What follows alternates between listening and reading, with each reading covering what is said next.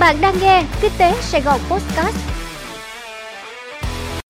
Kính chào quý vị, quý vị đang nghe bản tin podcast ngày 8 tháng 1 của tạp chí Kinh tế Sài Gòn và tôi là Thanh Diệu sẽ cùng đồng hành với quý vị trong bản tin podcast hôm nay.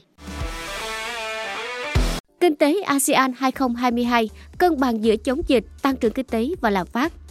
Thưa quý vị, kinh tế ASEAN kết thúc năm 2021 với một vài con số thống kê kinh tế đáng lạc quan – Tăng trưởng kinh tế của nhiều nền kinh tế trong khu vực ASEAN khả quan hơn dự đoán chung của Ngân hàng Phát triển châu Á ADB.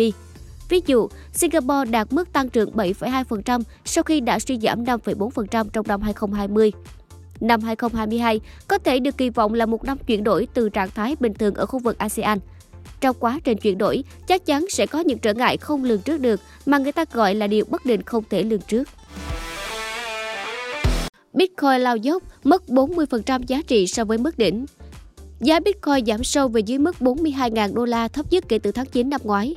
Đồng tiền mã hóa có vốn hóa lớn nhất thị trường này bị bán tháo trong những ngày qua sau khi Cục Dự trữ Liên bang Mỹ công bố biên bản cuộc họp hồi tháng 12, trong đó cảnh báo khả năng tăng lãi suất sớm hơn dự kiến để kiềm chế lạm phát.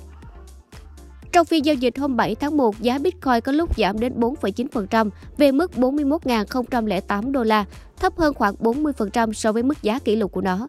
Gần 69.000 đô la được thiết lập vào ngày 10 tháng 11 năm 2021.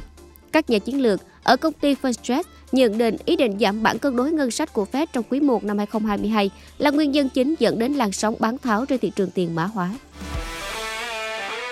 Tiền Giang xây hệ thống cống ngăn mặn trữ ngọt dọc sông Tiền. Từ ngày 8 tháng 1, tỉnh Tiền Giang sẽ khởi công xây dựng hệ thống cống tại đầu các kênh rạch thông ra sông Tiền trên đường tỉnh 864 giai đoạn 1. Đây là dự án nhằm chống hạn mặn trữ ngọt phục vụ sản xuất sinh hoạt của người dân. Theo đó, dự án đầu tư xây dựng hệ thống cống ngăn mặn tại đầu các kênh rạch ra sông Tiền trên đường tỉnh 864 trong giai đoạn 1 do Ban Quản lý Dự án Đầu tư xây dựng công trình nông nghiệp và phát triển nông thôn tỉnh Tiền Giang làm chủ đầu tư.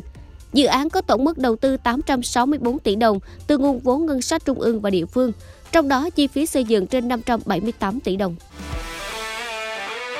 Vietnam Airlines mở sàn thương mại điện tử. Vietnam Airlines cùng lúc đưa ra thị trường các sản phẩm thương mại điện tử cung cấp từ thịt bò tươi cho đến vé máy bay, các chuyến du lịch. Theo ông Lê Hồng Hà, Tổng Giám đốc Vietnam Airlines, hình thức kinh doanh này là tất yếu vì Vietnam Airlines chịu sức ép cạnh tranh rất lớn trong xu thế chuyển đổi kinh doanh không thể lùi lại được. Ba sản phẩm thương mại điện tử đó là VN Amazing, VN Amon và thẻ Vietnam Airlines Gift Card. Trong đó, VN Amazing là sàn thương mại điện tử chuyên cung cấp dịch vụ trực tuyến như tour trong ngoài nước, combo vé máy bay, khách sạn. Còn VN Amon cung cấp đa dạng các loại hàng hóa, dịch vụ hàng không và phi hàng không. Lợi thế của VN Amon là tận dụng được mạng lưới vận chuyển sẵn có của Vietnam Airlines. Khai mạc Festival Lúa gạo Việt Nam lần năm tại tỉnh Vĩnh Long với chủ đề Nông nghiệp bền vững phát triển cùng nhà nông, Festival Lúa gạo Việt Nam lần năm tại tỉnh Vĩnh Long chính thức khai mạc vào tối qua 7 tháng 1 và kéo dài đến ngày 10 tháng 1 năm 2022. Festival Lúa gạo Việt Nam lần năm tại tỉnh Vĩnh Long thu hút 390 đơn vị đăng ký tham gia trưng bày và giới thiệu sản phẩm đến các đối tác và người dân ở tỉnh Vĩnh Long nói riêng và khu vực đồng bằng sông Cửu Long nói chung.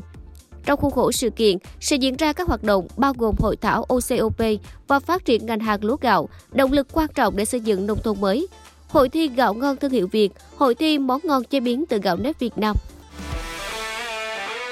Quý vị vừa nghe xong bản tin postcard ngày 8 tháng 1 của tạp chí Kinh tế Sài Gòn. Hẹn gặp lại quý vị trong bản tin postcard ngày mai.